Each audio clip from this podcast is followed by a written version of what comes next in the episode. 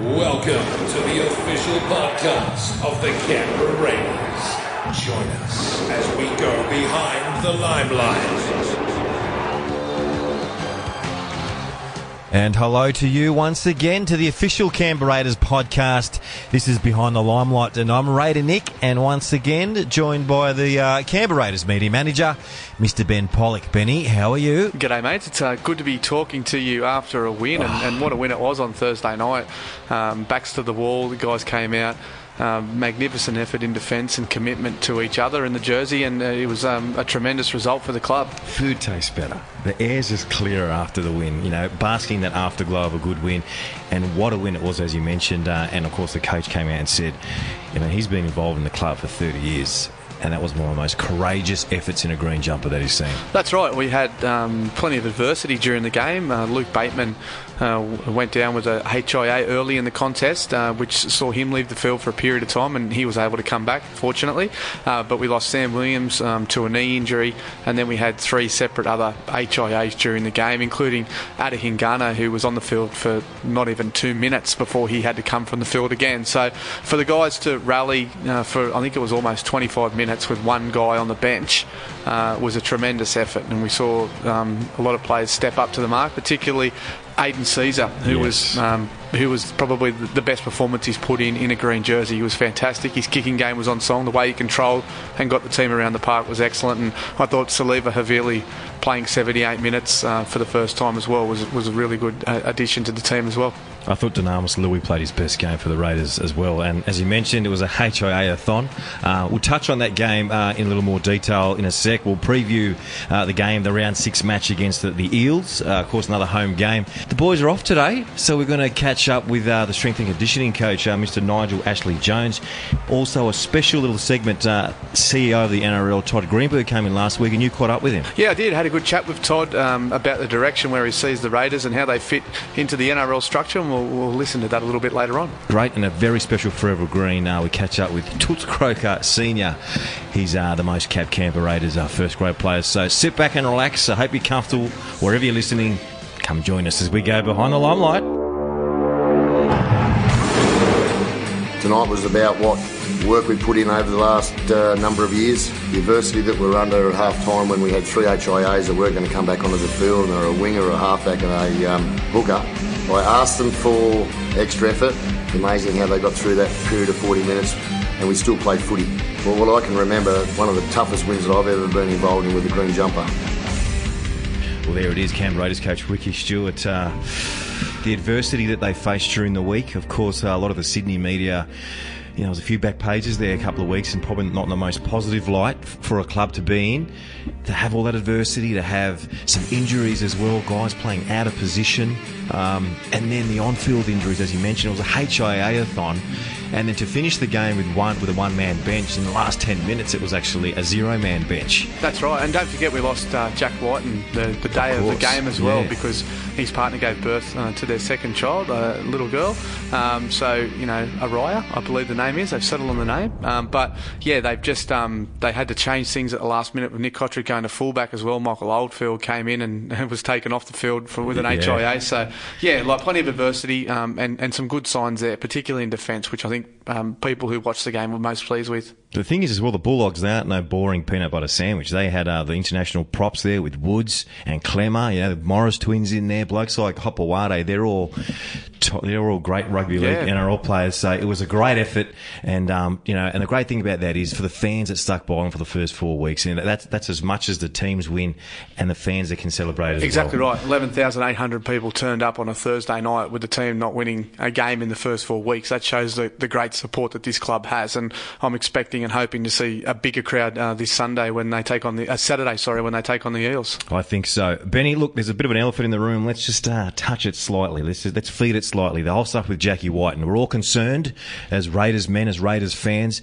Is he okay? And what's going on there? Yeah, Jack's um, mental state, first and foremost, is, is pretty good at the moment. Um, obviously, he's got a lot going on in his life with this um, court proceedings, but also, as I mentioned, he's got um, a new bub at home, um, their second child. So, you know, obviously, there's a lot going on in his life at the moment, but, um, you know, uh, based on uh, the court appearance this week, um, the matter's been adjourned until the 10th of July. So uh, we can't really discuss uh, much around that until uh, he next appears in court because there's a, a, court process and proceedings that have to happen in that time. So the club has made the decision um, and have worked with the NRL Integrity Unit and they have decided to allow Jack to continue to play and train uh, until this matter has been dealt with by the court. So um, he'll continue to, to be part of the squad um, until at least that July 10 date um, before we goes back to court and uh, I suppose the legal proceedings take place. That's good to hear the fact that he's still around the boys, still around his mates, still having a purpose to get up in the morning and coming to work, coming to yeah. You know, he's, he's, under no illusion the seriousness of what he faces. He understands that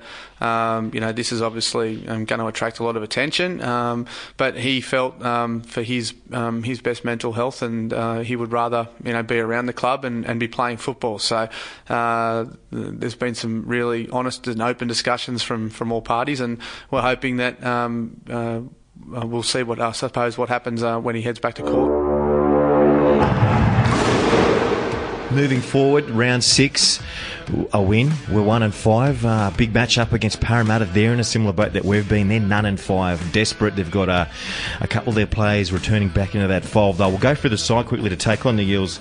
Benny, uh, that fullback is Jack Wighton, and on one wing is Nick Cotric. The centres, Jarrod Croker and Joey Leilua. Jordan Rapana on the other wing. Blake Austin returns back in as six after Sammy Williams. Uh, he's probably out for six to eight weeks. Uh, four to six weeks four for Sammy. Weeks. Yeah, he's been uh, picked up a medial ligament strain, so uh, he'll partner Aidan Sezer in the half as we mentioned, uh, was fantastic last weekend. Great, uh, and the forward pack again, Sia playing out of his skin at the moment.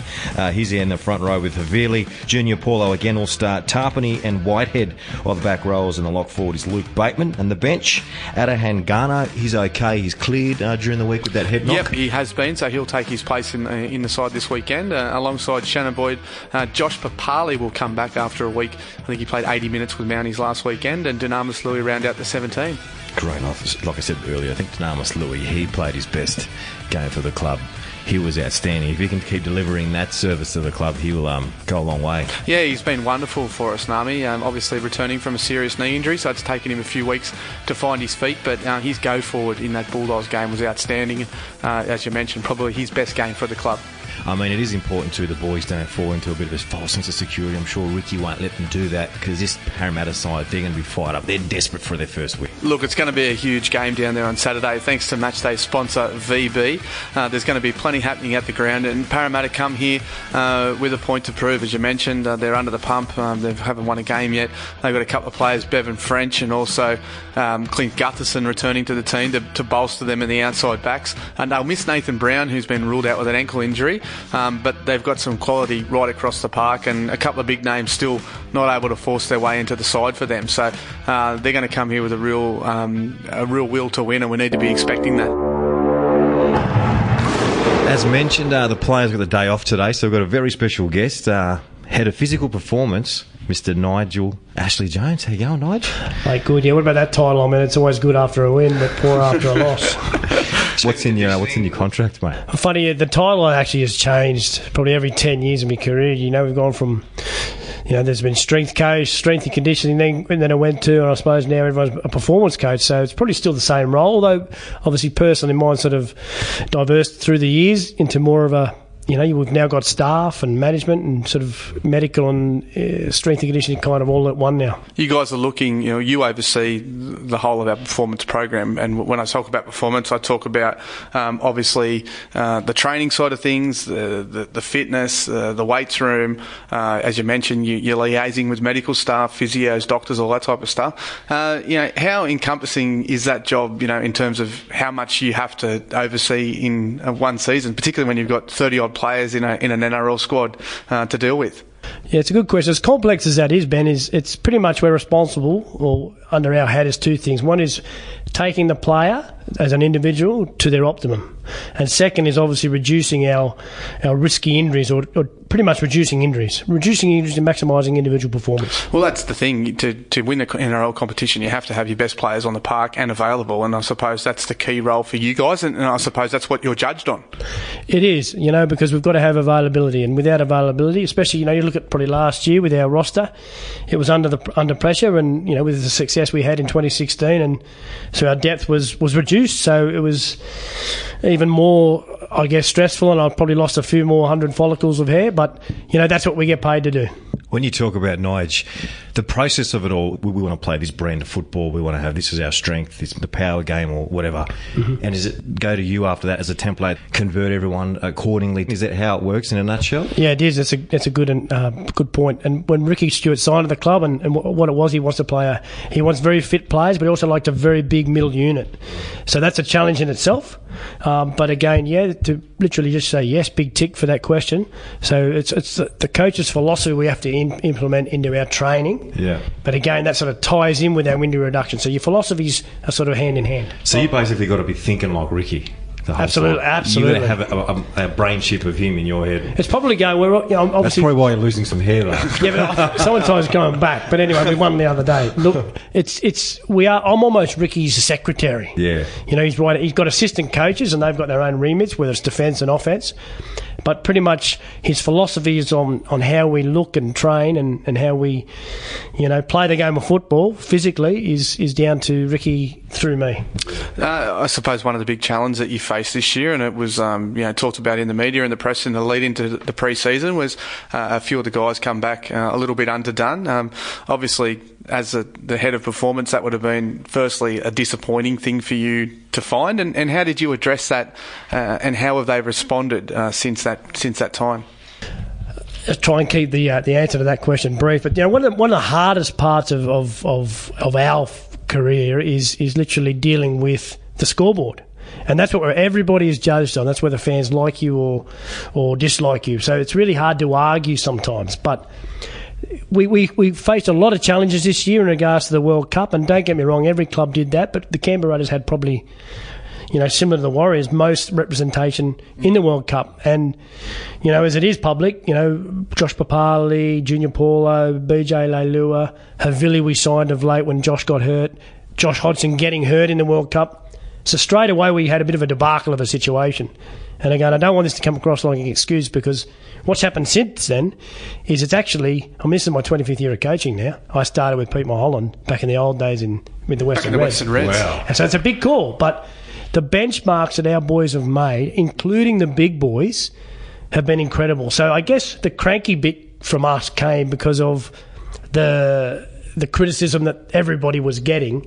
Mm. Yet because we had such a wonderful statistical pre-season and they worked so hard, you know, and then they were getting bagged. So, but that's that's the game. It's very subjective, you know. But whereas we we we, we rely our lives are all about objective numbers, stats. Yeah. So do you think it's like that across the board? I've spoken to NRL players at other clubs.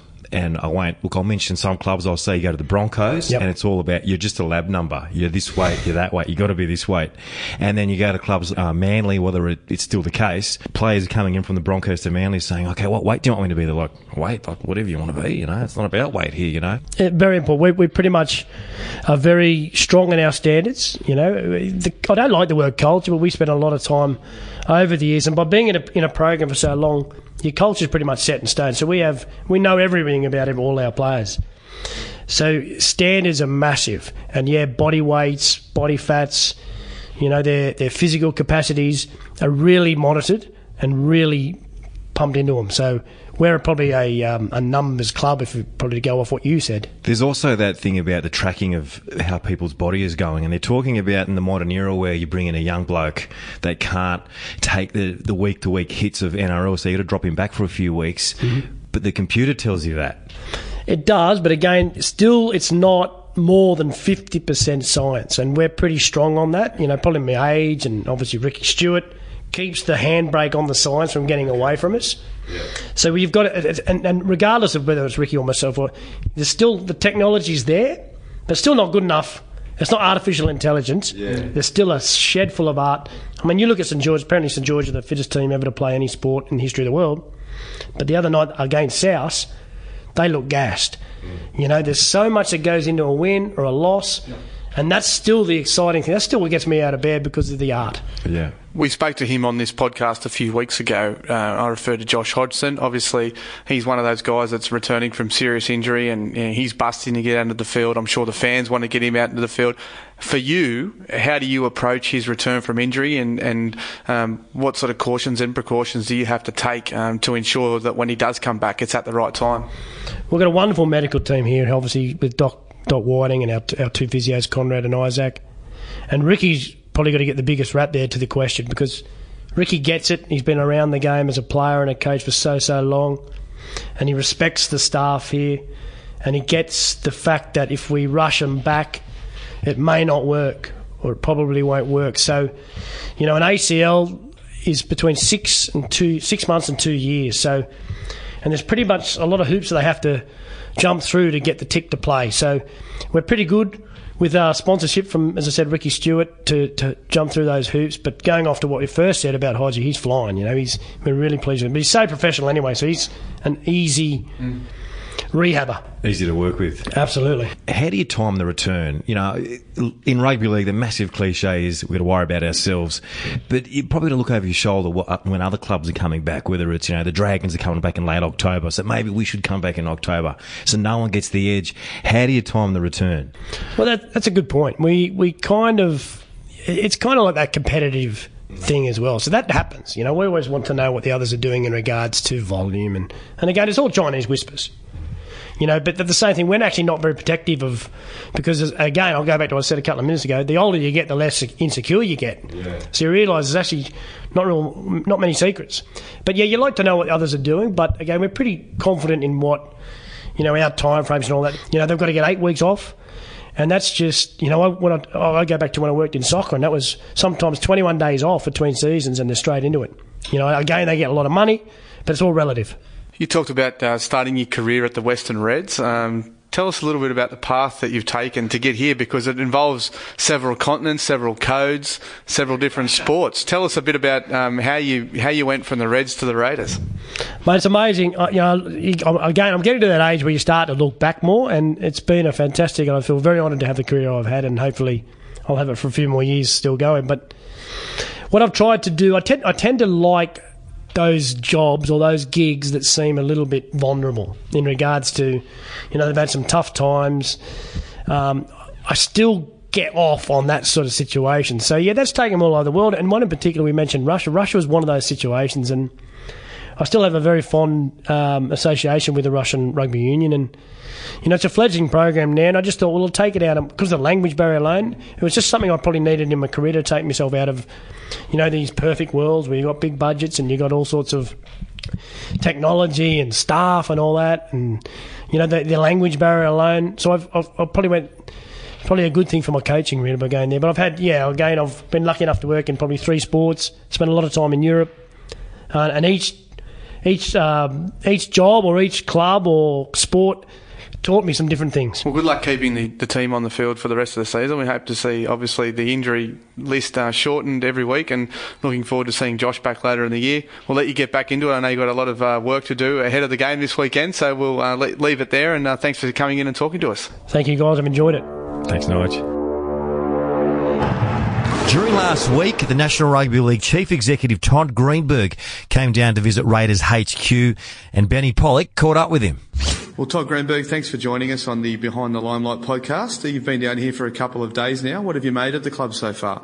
Well, we've had an opportunity to sit with the board for a couple of hours, um, the players in today in their recovery session, and uh, the staff, uh, and importantly the footy department, the coach. So, you know, this is a proud club. It's a professional club. Uh, it's well led. People like the CEO Don Furner and Ricky Stuart are passionate rugby league people. They've also got a very strong interest in the region. So, um, you know, we've had a very strong relationship with this club for a long period of time, and you know, some um, some disappointing uh, losses to start the season, but we're pretty confident seeing what we're seeing here that you're in for a good year. What was the feedback like from the Raiders board and, and staff um, around the way that they're working with the game to ensure the best outcome for this region? Yeah, it was a really good discussion, a very open and honest discussion. Um, we talked a lot about the new digital strategy of the game and the importance for the game and the club here in the Raiders have their own voice.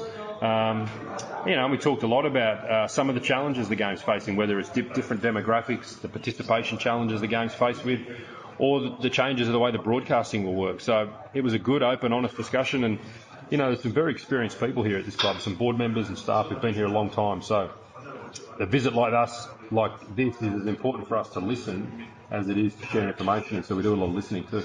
And what's the feedback been like? I mean, you talk about participation, and the Raiders, I suppose, are a little bit unique in the fact that they fund the CRL down here and look after participation. Um, how have you found that model?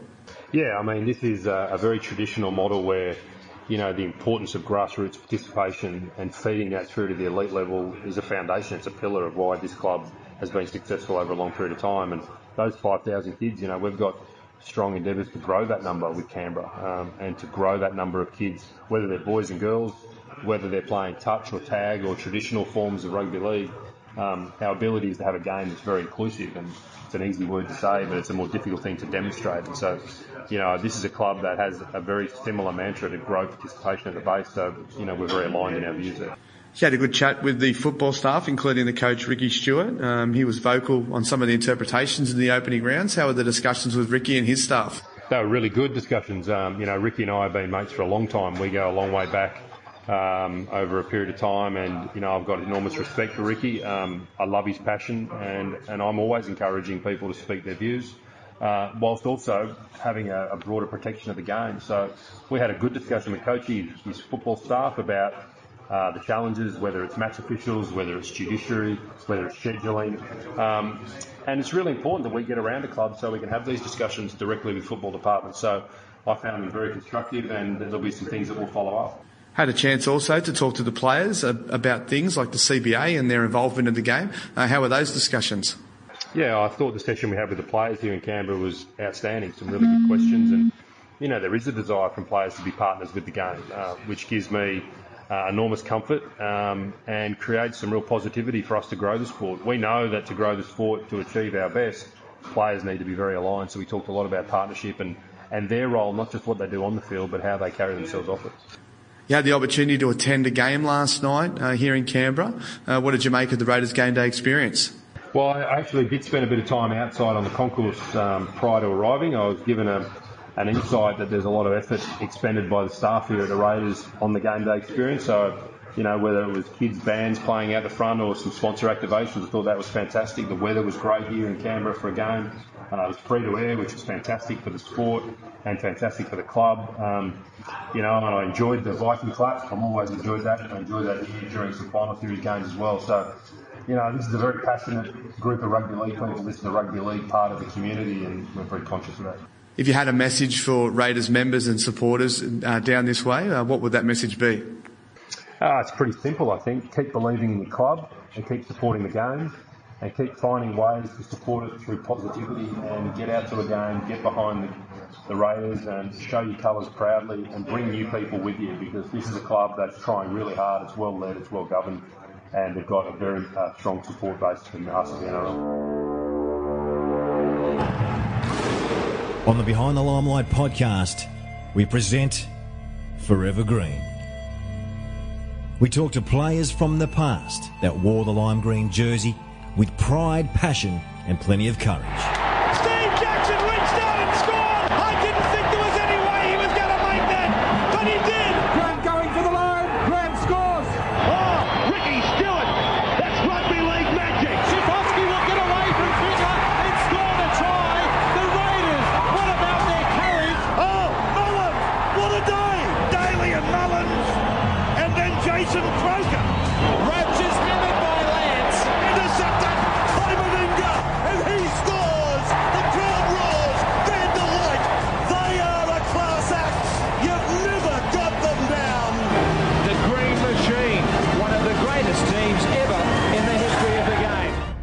Toots, how are you? Good, Nick. How you doing, mate? Toots, how did that name come about? Who uh, nicknamed you Toots? My mum. Obviously, when I was a little baby, um, apparently I didn't like to get my tootsies washed, which are my feet. That's all it is, mate. So it's simple, and it's been with me since since then. How did the world of rugby league get hold of that? Um, that's always I'm known as Toots, not Jason. So um, I don't mind that. We've uh, been responsible for nicknaming Jarrod Croker. He's now your Toots Senior, he's Toots Junior. Yeah, no, I'll take that, mate. So he's a good lad, Jarrod. So um, yeah, no, he's a good kid, and um, he he's deserving to have that. So he's he's um, he's doing well, and um, he's going to break all the records here, I think. Yeah, we saw that yesterday. I think your top point scorer with the tries currently at the moment. I think uh, obviously with his goal kicking, surely he'll probably take over that mantelpiece. But what a good guy to take over. Yeah, mate, he's um, certainly doing well. And what what's the pleasure? He's he's uh, down to earth lad. Absolutely, mate. Uh, let's get into it. 1989. You come to the club, signed from Crookwell. Being a young Crook- Crookwell lad, was it always an aspiration to come and play for the Raiders, being in that group, or was it just you were just hoping to get signed up from a Sydney team in the Winfield Cup? No, well, I obviously come from Crookwell, and the team I, I followed was Canberra, and there was a few blokes. Ashley Gilbert Mm. played for the Raiders, and um, obviously wanted to follow in his sort of footsteps, and it was close to home, and I'm. Uh, yeah, I used to travel back and forth to Canberra from Crookwell, so um, we done some miles, and yeah, um, loved it. How did that come about? Was it a Tim Sheens thing, or was it the how did the offer to come to Canberra all come about? Um, I was playing Harold Matthews under 15s so many years ago, geez, 30 odd years ago, geez, long time ago. But uh, yeah, so, and I think Sheensy was at one of the games, and obviously, next thing you know, I was playing, I I moved over to, from Crookwell to Canberra when I was when I was a kid. And um, At the good old Taj Mahal the Taj Mahal. I? I lasted two weeks there, and I remember going into Colette Street there where the Raiders headquarters were in Queanbeyan, and I, I was shaking and pretty much stirred up because I was homesick. And as a kid, yeah, you you miss your parents and Yeah. and, your, and the family life. And I remember bumping into Ricky Stuart there one day, and he said, "Mate, come back when you're ready." Wow, Yeah, so uh, and I went home the next day. wow. So how, how did you kind of broach the the coaches about that? Mate, they were fine with it. So yeah, so I just, but then I just kept travelling back and forth. So um, yeah, so that's how it was, and the coaches were fine with it. I saw that Taj Mahal, mate. It was pretty small. Mate, there was about 13 bedrooms in there, just a big sort of formal area and a kitchen and six showers. So it was a, it was a rough setup. But you still, so basically, you're still playing for the Raiders at that junior level, but you were just travelling. back yeah, travelling back and forth. Yeah, so I had some good help when I was a kid. So people drive me around. Um, so I couldn't have done it without them. So 1990, you actually made the. You got to the point where you were comfortable leaving home, and you came here and you lived here permanently. Yeah. Involved? Were you involved in the President's Cup Grand Final in 1990 In not yeah, so against yeah, St George? That's right. Yeah, so we had three grades in the uh, the final there. Minor premiers in all three grades, mind you. So it was a pretty good effort, and so I played on the wing in 21s, and then um, then I sat on the bench for reserve grade, and then I sat on the bench for first grade. So I got all three medals, which was uh, pretty special. Wow. Yeah, so I done well there. All three medals. Yeah, so That was the game, I think, uh, in that same team David Boyle played in there, Brett Mullins. that's right. 91, you make your first grade debut. Yeah, that's right. So um, it just escalated pretty quickly. So thankfully, uh, Sheensy had faith in me and um, give me a chance, and uh, yeah, I managed, managed to rack up a few games. What, who was that against in 91? I think it was against the Gold Coast. So it was up there. Um, I don't remember too much of it, but I was on the wing. Um, I made 21 tackles, and wingers don't do that. So Sheen said, mate, just stay on your wing and don't chase too hard. Look, you played plenty of uh, rep footy as a junior. What was the transition like when you ran out against the big boys for the first time? Can you remember the pre-game, the nerves, and then actually running out there, taking a hit up and getting tackled by one of the first graders? Can you remember what was going through your mind? Whether, geez, this is going to be hard, or wow, I think I can stay here. Um, yeah, but I was nervous as all, as all hell, you know. So, um, but obviously, the sooner you get your hands on the ball and do so, uh, make a tackle, whatever the sort of the nerves go. So that's what I wanted to do, get involved early, and, and that's what I did. Yourself as a player, you found yourself holding down that wing position, of course, being around uh, that utility role as well. But 93, mate, you make your state of origin debut. Yeah, geez. Well, obviously, playing outside Mal made my job a lot easier. So he'd attract three or four defenders and just slip you the ball, and away you go. And um, yeah, but 93 he played in the Origin. I think it was up at uh, Suncorp there, or the old Lang Park. And I was playing against Mal. I think I got on for the last five minutes, and What was that like? You're only a couple of years into top grade, and to run out at Suncorp Stadium at Origin level, I mean, you've got. It would have been such an overwhelmment going to camp on day one, putting on the tracksuit Yeah, day two, but to run out, like what? Can you remember what was going through your mind? not much, mate. I was like, I was nervous, and I just sat on the bench for pretty much the whole duration of the game, and they ended up giving me runs for probably about the last ten minutes. So we got beat, um, but that was just something you'll never forget. Back in the old Lang Park days, where the old cans were getting thrown on, and you Wow. used to drive the bus through Caxton Street, and all the um, Queensland supporters there pushing the bus and shaking the bus, throwing stuff at it. So that was certainly, um, yeah, something I'll never forget. 93, of course, you would have gone up a level playing Origin. You would have gone back to the Canberra ranks. with an extra extra set of legs with your confidence to football? Yeah, feeling good about yourself, and that's what it does. Um, rep footy it makes you, yeah, it makes you go to the next level, and you bring it back to the club, and hopefully you can f- perform better for your club and the players around you. Hopefully you can lift as well, and um, yeah, no, I, I just obviously getting back because I, I trained. Done a fair few weights when I was a kid. Like under thir- when I was thirteen, I was in the gym because there was nothing to do in Crookwell, so Yeah.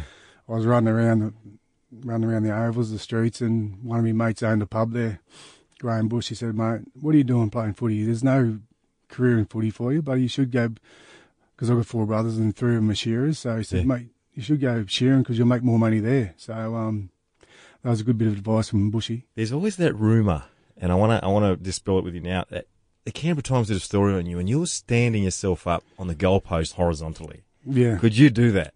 I could do that. Yeah, I used to climb up the goalpost right up to the top and do it on top of the goalpost. So Wow. I don't know why I did that. So it's not a very that's an occupational safety haz- hazard. Yeah. Hutchin, that's true. yeah. You, could, you could have ended up in a circus, mate, with that kind of strength. no, no. To its 94, wow, what a year.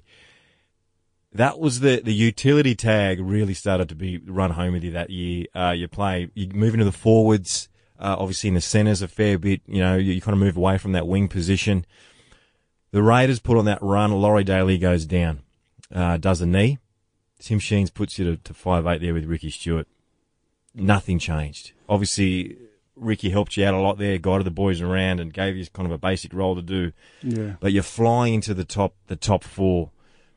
What was that like playing at six? Yeah, so my role, because I'm back row, sort of like uh, second row and six. Um, all I had to do was just catch a ball and pass it, give it to Mel and all the other guys, and just we all knew the plays, and because we were just a tight knit uh, bunch of blokes, and we all got on so well. And Something like that. If someone said to you, "You're going to play five eight with a team with Ricky Stuart, Mal Meninga, Bradley Clyde, Steve Walters, team full of internationals," you'd be crapping yourself. yeah, definitely, I was telling Mel what to do.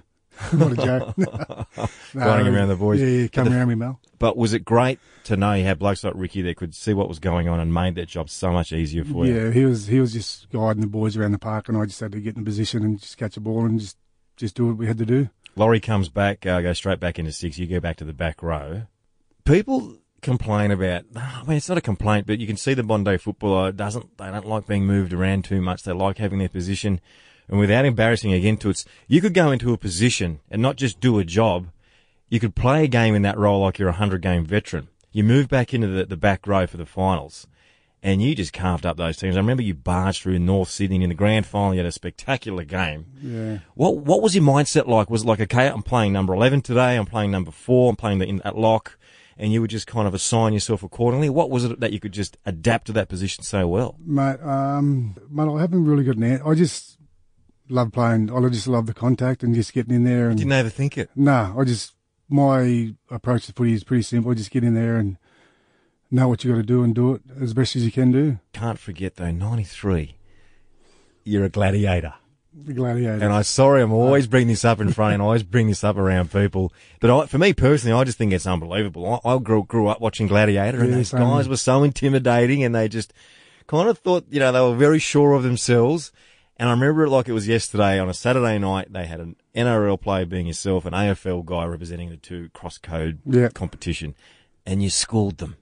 They had they had no chance against you. Yeah, I remember this pretty clearly. There's a thing called the gauntlet, um, and it was a, all there was all the codes. So it was AFL cricket and uh, rugby. So um, yeah, so I was lined up for the gauntlet, and I, I don't, mate, I don't, there was I think there was four of them in there, four or five of them in there. Over the gauntlet was about 20 metres long, or maybe a bit longer. I had my neck brace or mouth guard in, headgear on, and mate, I just charged. The, I knocked the first two over, and I ended up getting a pretty good time. But the the the guy that come after me uh, is a rugby dude. I think it was Brett Stevens. I, th- I think that's what his name was. But he he absolutely got smashed because they didn't. Yeah, because they were ready for him, but they weren't ready for me. So, which was Yeah. good that I went first. So I um yeah Did you approach it like your football? Because that that really strong Jason Croker fend, um, you were fending those blokes off too. yeah. like So flies. yeah, you gotta you gotta you gotta beat them at all costs, and I I did I managed to do okay there. We fast forward to an era where you would have saw this happen. You know, you you and the likes of Ruben Wiki, Luke Davico, Statue were there, and starting to see some of the older guys go. Ricky and Bradley moved on by then. Steve Walters had moved on, and then a year where Mullows, Fernsey, and Laurie moved on. How was that for you, knowing that you were part of this real strong era, full of these internationals, full of success, and then you were now to a situation where the club's going through a whole new rebrand, a whole new roster? Yeah, so it was obviously tough seeing your best mates leave, but that's what sport does, um, and all good things come to an end. But yeah, certainly disappointed to see them all go. But um, obviously BC and Rick went to the Bulldogs, and Hmm. uh, Mullows went over to the UK with Fernsey and that. So yeah, so I was disappointed. But in saying that, well, mate, you can only do what you do, and you can look after yourself. And mate, I was I was never going to leave Canberra anyway. So What was it back then with the group? You talked, we talked to any old ex-Raiders first grader and they said there's something about this place. We're just so close. I mean, it is a small town. There was plenty of time for you guys to hang out, but you could just lift with each other. Really lift and put it on. And there was, Yeah, a, you walk out of there thinking, gee, that was a great day. yeah, you, mate, you just didn't want to let your mate down. That's that's as simple as that. And um, if you can do that, then you're going to win majority of your games. 2000 is a long time coming, but you get uh, a call up in the Australian side. Uh, yeah, played all the games over there except the uh, the last two, which is a bit disappointing, the the semi and the final. But um, but I enjoyed that. It was yeah something that you dream of as a kid, um, but you never think about it. it's going to happen to you. So I um, loved it. 2001, play Origin again. Yeah, so I got back into this. So I was, was my origin career was spread out. So I had one game at '93, then three at '96, and then obviously one at uh, 2001. So um, There was a game against the Roosters, a team that were grand finalists, a team that were up there in the top three or four. Brad Fittler, Luke Ricketson, star-studded lineup Yeah. playing against a Canberra team on the way up, on the rebuild. 22-10 at half time. Everyone busted. Kenny Nagas gone to hospital. Ruben Wiki gone to hospital. yeah, soft. Everyone was out. you ruptured your ACL. Was it Mal saying you're staying, or was it you putting your hand up and saying, I'm not No, I knew that we were light on a play, yeah, light on with uh, numbers and that. So, um, yeah, so I, I remember making a ta- yeah, so I got tackled, I got hit a bit high, and um, yeah, so yeah, so I got up and played the ball, and I thought, oh, geez, my left ankle's crook, and my knee was a little bit sore, but my left uh, left ankle was like giving me a bit of trouble. So the trainer come on, yeah, and just strapped me left ankle up. I was just hobbling around and um, kept looking to the sideline, the bench. There was no one on the bench, so I said, "Oh well, I've got to tough this out," and which we did, and um, we ended up getting back into the game and we And ended up, winning. we ended up winning that. So and that was uh, a special day there, and, and I went to rehab the next morning, and my knee was so sore, it was swollen and all that, and they done all the knee tests, and they said, "Oh, you've ruptured your ACL." Wow. So uh, thanks for that. Was that the season? Yeah, that's yeah, it was over now. Yeah, over and done with. That was 2001. Of course, Mal moved on. Another another end of an era for Canberra Raiders. Mal moves on. Matty Elliott comes in. You're involved in that uh, that year of 2003. Moved back there to five eight with McLinden there. Ruben Yeah. Wiki was still at the club. Germ there at nine. Schifcofske there. That was a great year, wasn't yeah, it? so we yeah two thousand. So we weren't far off making the finals or the, you know, having a really successful season that year, and weren't far off uh, yeah the grand final there. So so um, it was a pretty good. Those te- those Raiders teams of the of those early thousands were always touted during the off season as wooden spooners. Did you guys bond together and just go, look, let's show them who the spoon who the spooners are? Yeah, mate, you, you, you, that's what media does. That they uh, obviously they've got to give someone that tag, and, and we wore it for a while. And um, but mate, you just got to just show them what you're all about. Because he's Yeah. always up there, Yeah, and he's right. made the finals a lot of those times. Mm, that's right. And Must have felt good. Yeah, mate. yeah. Dish it back to him. It was 2006. You decided to call it quits. Yeah, so I had another year left in my contract, so I, was, I could have played another year when Fernsey came over. 318 games for the Canberra Raiders, um, the most capped first grader. But it must feel good to know that you're this really p- proud club of rich history to know that you're, you've played the most games. Yes, yeah. So mate, that's something I'm proud of, and um, it'll stand for a little bit longer. And um, like I say, uh, when Toots gets it, hopefully he does, because we uh, all respect him, and he's he's a good leader. And um, I just hope the boys can sort of get back on the winning, uh, yeah, on the winning side of things. Winning trail. Yeah, that's right. Cool. Let's do now the Forever Green set of six. All right, first question. What do you do for work now, Toots? Mate, I run a recruitment company uh, called In Place, so we do uh, yeah supply labour, yeah workers to uh, yeah construction. You got that cafe still around the corner? Yeah, we've got the cafe there, Crace. So uh, it's a coffee guru up there. So if you're ever in the neighbourhood, pop in for a coffee. I'm sure we'll do that for sure. Favourite memory as a Raider, Toots? Um, making my debut and obviously the '94 grand final What did it mean to you to wear the Raiders jersey? made everything for me because coming from where I come from and coming from the bush and playing for Canberra Raiders was just a dream come true for me. And so I just yeah loved it. Who was your favourite teammate? Uh, I've, yeah, I've got a couple of good mates, so Mullows and uh, Fernsey, so I can't split them. What about you know, towards the back end of your career in those later eras?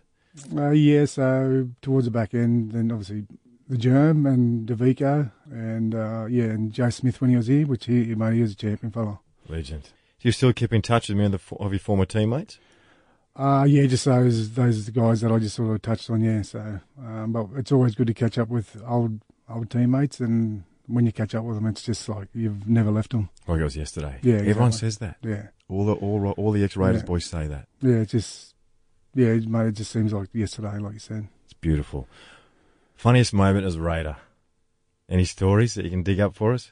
That's uh, G Raiders. Yeah, no, it's there's some yeah, the, yeah. No, I um, uh, no, not there's a few stories go about, but I can't remember too much of them. I mean, I'm not, much of a storyteller. Mate, Toots, you did a lot for the jersey. What's your advice for the current day Raiders? Mate, just enjoy it. Uh, yeah, love what you do, and um, just enjoy playing for the, for that for that jersey, um, which I did, and go there, rip in, and, and rip in on the field. It goes so quick, doesn't it? Yeah, flies. Yeah. Jason Toots Croker, thanks for coming in, mate. Thanks, Nick. Good man. Ta.